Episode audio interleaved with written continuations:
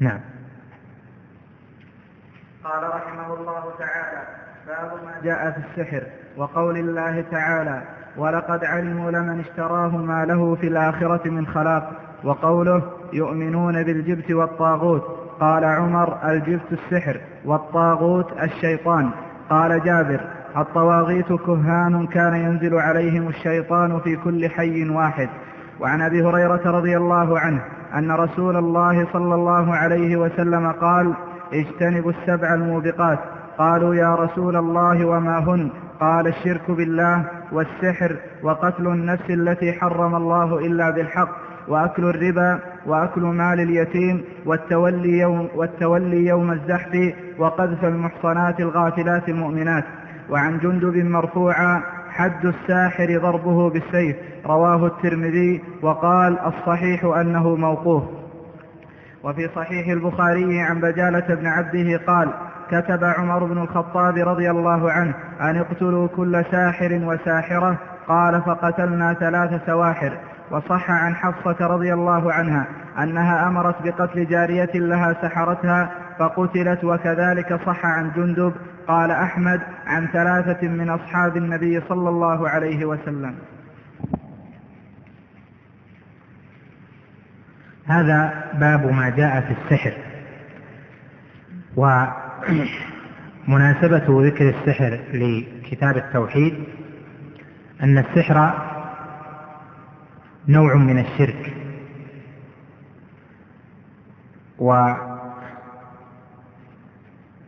وقد قال عليه الصلاة والسلام من سحر فقد أشرك.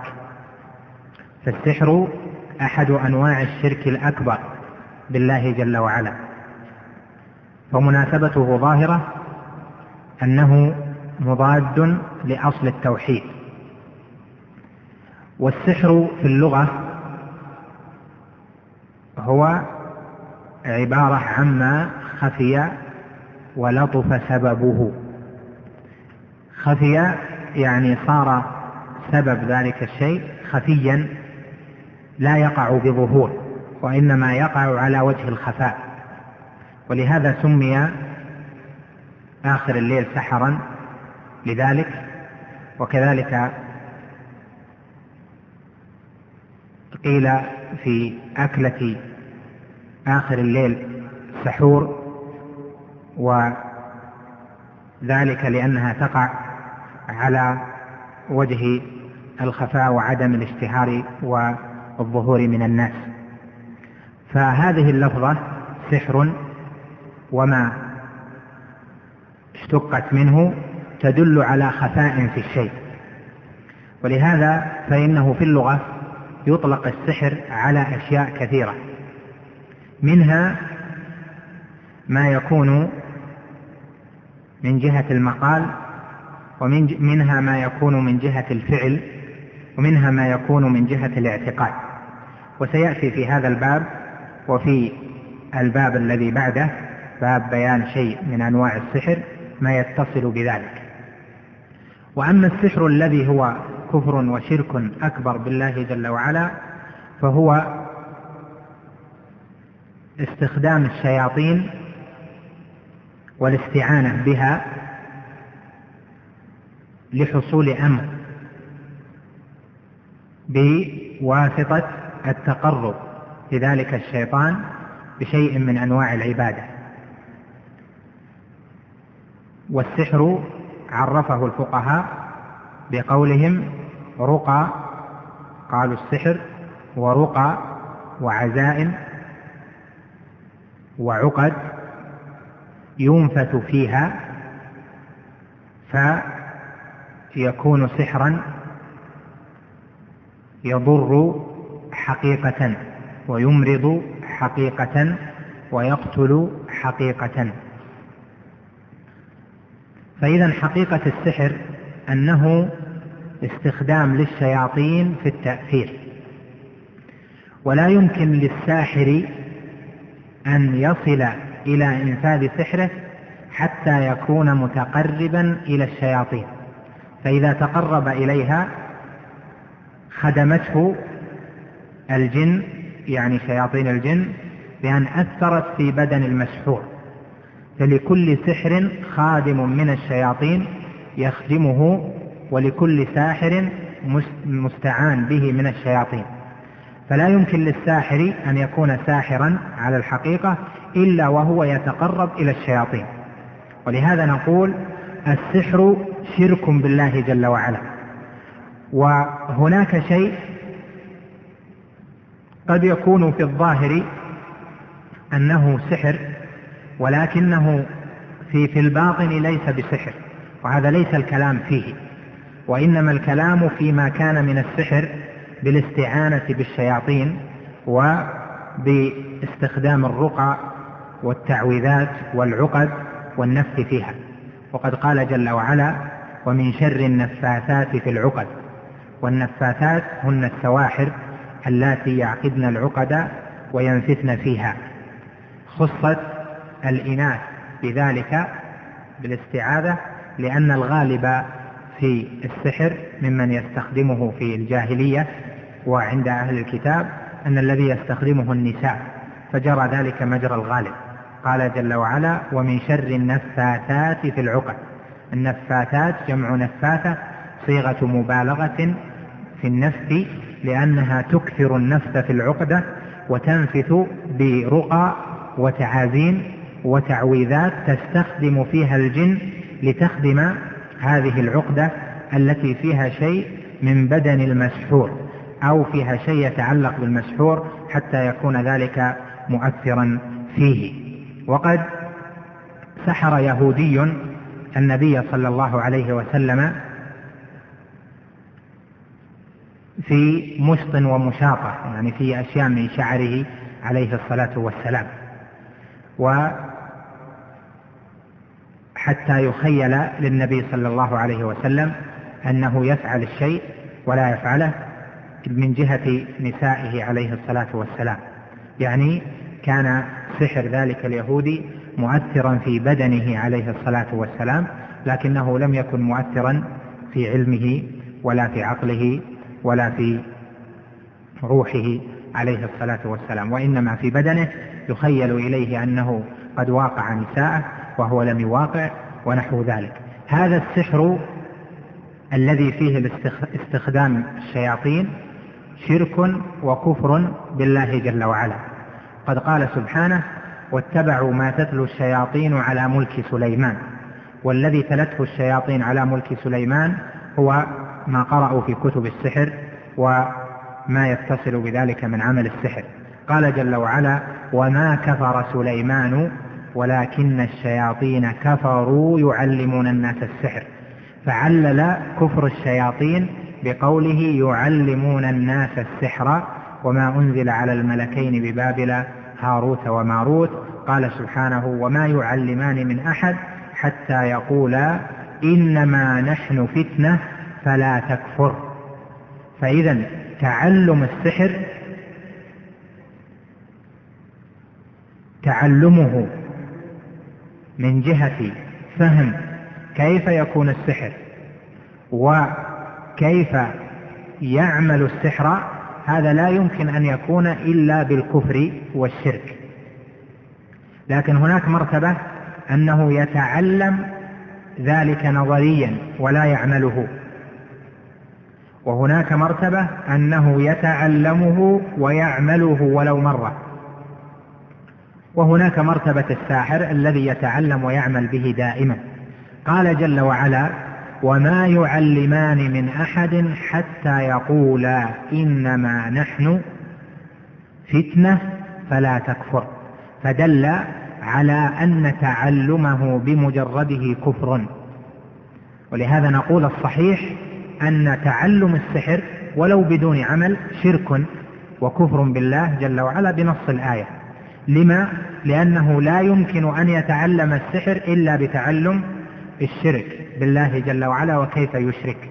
وإذا تعلم الشرك فهو مشرك بالله جل وعلا.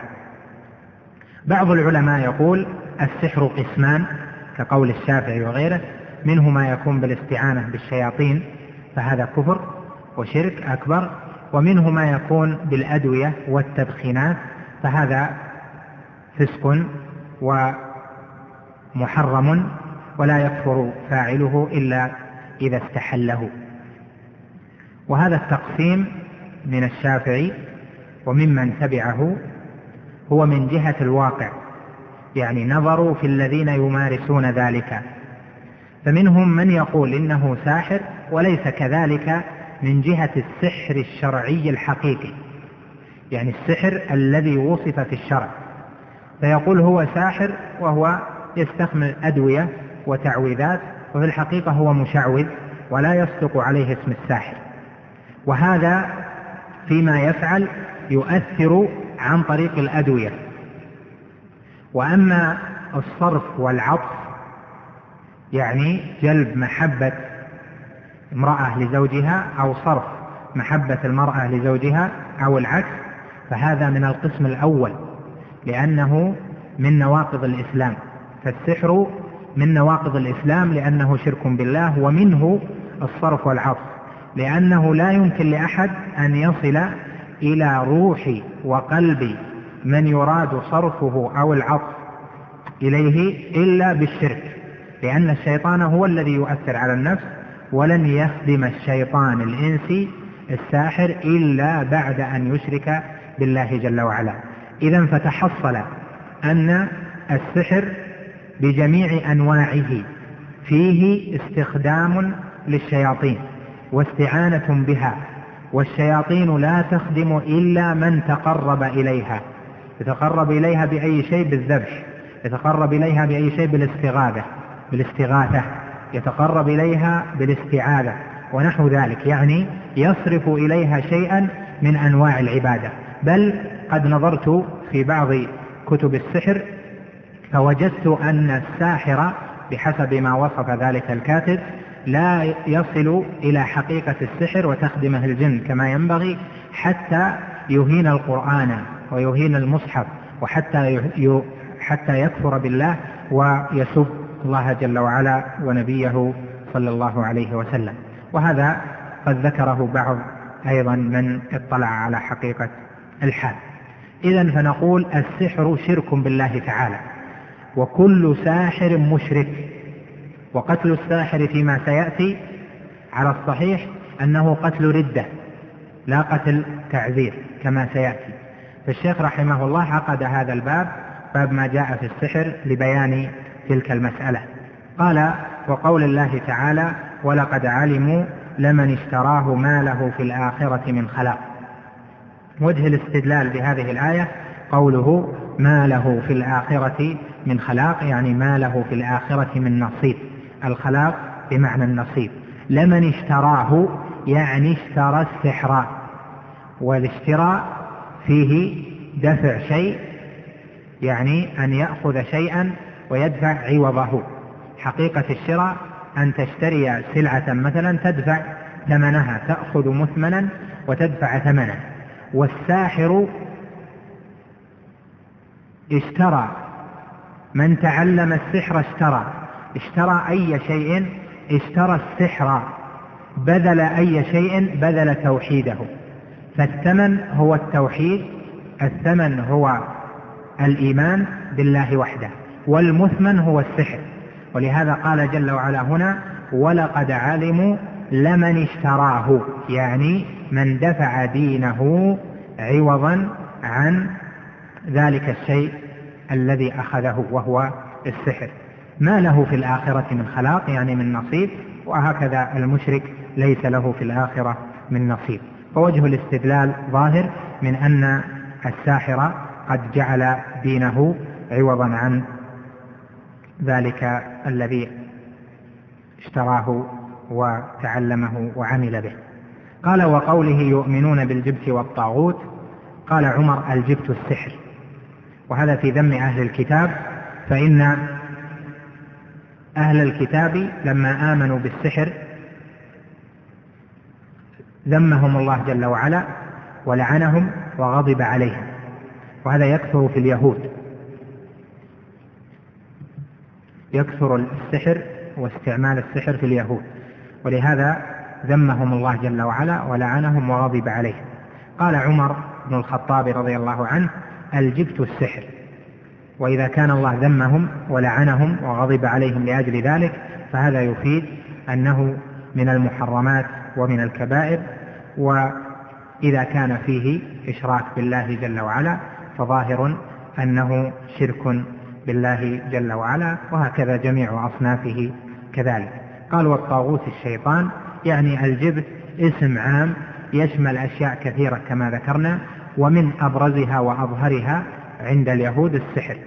فيؤمنون بالجبت يعني بالسحر لأنه هو أظهر الأشياء عندهم. ويؤمنون بالطاغوت يعني بالشيطان وهو كل ما توجهوا إليه بالطاعة وبعد عن الحق وعن الصواب. قال جابر يعني بن عبد الله الطواغيت كهان كان ينزل عليهم الشيطان في كل حي واحد وهذا يأتي بيانه في باب ما جاء في الكهان. قال عن أبي هريرة رضي الله عنه أن رسول الله صلى الله عليه وسلم قال اجتنبوا السبع الموبقات قالوا يا رسول الله وما هن؟ قال الشرك بالله والسحر وجه الاستدلال من ذلك أن السحر من الموبقات والموبقات هي التي توبق صاحبها وتجعله في هلاك وخسار في الدنيا وفي الآخرة. وهي أكبر الكبائر هذه السبع. وعطف السحر على الشرك بالله ليس عطفا بين متغايرين في الحقيقة وإنما هو عطف بين خاص وعام. فالشرك بالله يكون بالسحر ويكون بغيره. فعطف السحر على الشرك للتنصيص عليه والسحر كما ذكرنا أحد أفراد الشرك بالله جل وعلا.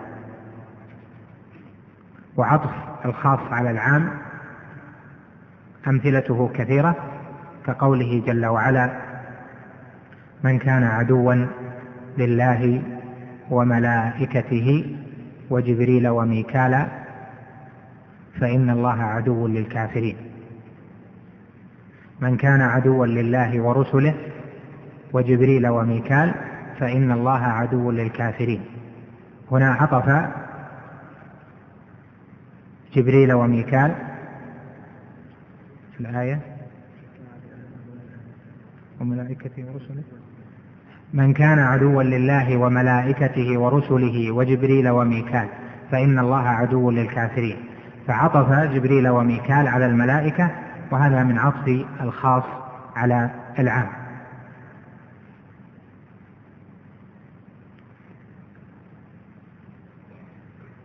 قال بعد ذلك وعن جندب مرفوعا حد الساحر ضربه بالسيف رواه الترمذي وقال الصحيح أنه موقوف. حد الساحر ضربه بالسيف رويت هكذا ضربه وهو الأصح ورويت ضربة حد الساحر ضربة بالسيف. فعلى رواية ضربة لا يكون لها مفهوم يعني إن مات بضربة أو يضرب ضربتين أو ثلاث لأن العدد لا مفهوم له. قوله حد الساحر هنا لم يفصل بين ساحر وساحر. فقال حد الساحر. ولم يأتي في أدلة الكتاب والسنة التفصيل في اسم الساحر الذي يحد أو الذي وصف بالكفر بين نوع ونوع من التأثير. فالأنواع الأنواع التي يستخدمها السحرة مما يصدق عليه أنه سحر في التأثير وفي الإمراض وفي التفريق وفي التأثير على العقول وعلى القلوب ونحو ذلك من أنواع التأثير الخفي الذي يكون باستخدام الشياطين أو بأمور خفية فهذا كله لا يفرق فيه بين فاعل وفاعل. والأدلة ما فرقت فلهذا قال العلماء الصحيح أن الساحر من أي نوع؟ حده أن يقتل. وهل حده حد كفر وردة أو حد لأجل أنه قتل فيكون حد لأجل القتل أو حد تعزير؟ اختلف العلماء في ذلك. والصحيح من هذه أنه في الجميع حد ردة لأن حقيقة السحر أنه لا بد أن يكون فيه إشراك بالله جل وعلا. فمن أشرك بالله جل وعلا فقد ارتد وحل دمه وماله. شيخ الإسلام ابن تيمية له تفصيل يقول فيه ما مقتضاه إن الساحر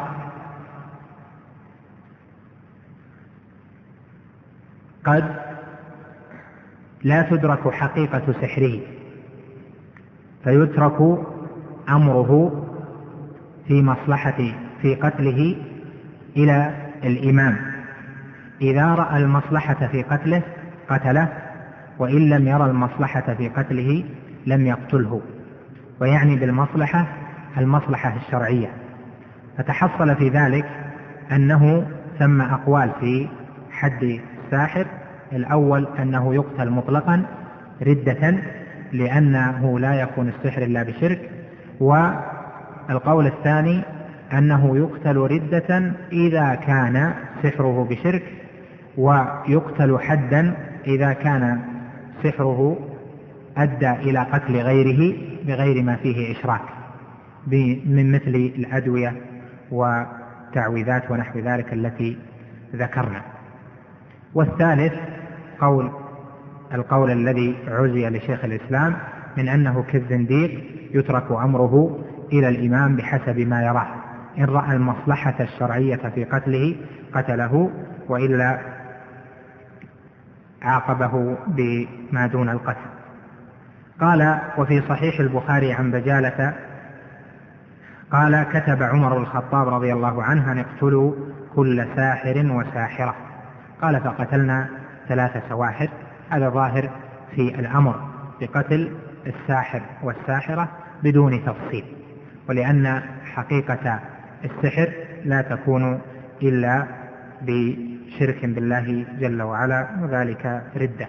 قال وصح عن حفصة رضي الله عنها أنها أمرت بقتل جارية لها سحرتها فقتلت وكذلك صح عن جند وكذلك صح عن جندب. قال أحمد عن ثلاثة من أصحاب النبي صلى الله عليه وسلم يعني أن الساحر يجب أن يقتل وهذا حده سواء قلنا يقتل لحد الردة أو يقتل لحد القتل أو يقتل تعزيرا فالصحابة رضوان الله عليهم أفتوا بقتله وأمروا بقتله وذلك بدون تفريق وهذا هو الواجب. أن لا يفرق بين نوع ونوع. والواجب على المسلمين أن يحذروا السحر بأنواعه وأن يتعاونوا في الإبلاغ براءة للذمة وإنكارا للمنكر عن كل من يعلمون عنده شعوذة أو استخداما لشيء من الخرافات أو السحر ونحو ذلك لأنه كما قال الأئمة ما يدخل السحرة إلى بلد إلا ويفشو فيها الفساد والظلم والاعتداء والطغيان ذلك لأنهم يستخدمون الشياطين فتطيع الشياطين السحرة أعاذنا الله منهم ومن أقوالهم وأعمالهم وتأثيراتهم.